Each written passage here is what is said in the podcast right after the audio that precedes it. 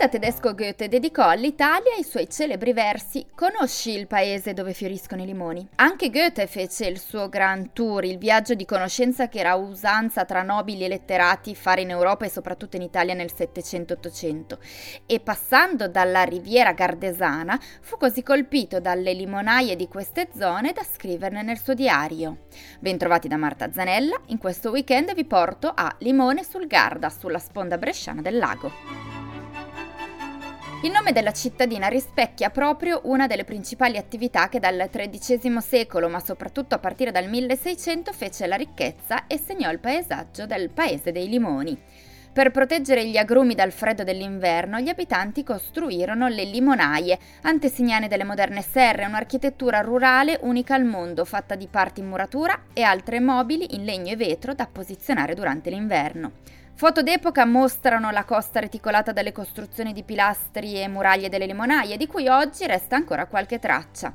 Si vedono limonaie dismesse, ma si riconosce anche la griglia di quell'architettura tipica in quelle che oggi sono state trasformate in case e palazzi. Limone sul Garda fu a lungo la zona di produzione di agrumi più settentrionale al mondo. I limoni venivano esportati in Germania, Polonia, Russia, garantendo lavoro e ricchezza a questa zona. La crisi iniziò alla fine dell'Ottocento, prima alcune malattie delle piante, poi lo sviluppo dei trasporti e modifiche ai dazi doganali, la Grande Guerra e infine alcuni freddi eccezionali diedero il colpo di grazia alle limonaie del Garda.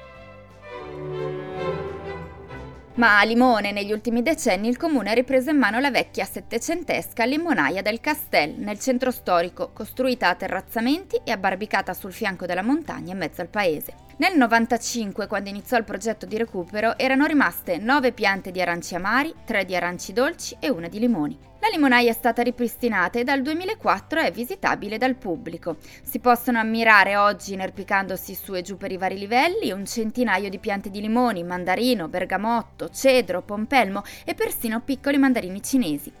È stato allestito un vero e proprio ecomuseo con l'esposizione di vecchi attrezzi agricoli usati nella coltivazione e numerose informazioni sulla storia della limonaia, della coltivazione di agrumi sul Garda e informazioni scientifiche sui diversi tipi di agrumi.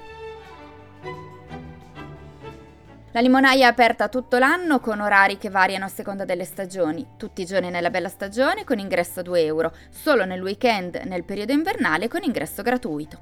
Buona gita a spasso nel weekend, da Marta Zanella, a risentirci al prossimo fine settimana.